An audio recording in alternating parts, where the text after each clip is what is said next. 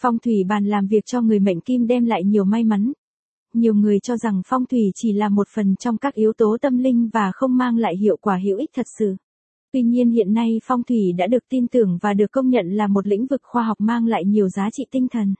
Hôm nay chúng tôi sẽ mang đến cho bạn một lĩnh vực phong thủy đó chính là phong thủy bàn làm việc cho người mệnh kim đem lại nhiều may mắn. Không chỉ chú trọng phong thủy cho nhà ở mà phòng làm việc cũng rất cần được chú ý để có thể đem lại cho chúng ta những điều may mắn và thuận lợi hơn trong công việc. Chọn bàn làm việc theo phong thủy cho người mệnh kim.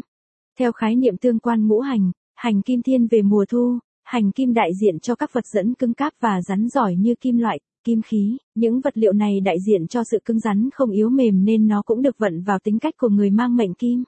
Người mệnh kim có những đặc tính của những viên kim loại cứng cáp nên những người mệnh kim rất kiên cường, có nghị lực và rất có ý chí quyết tâm trong cuộc sống.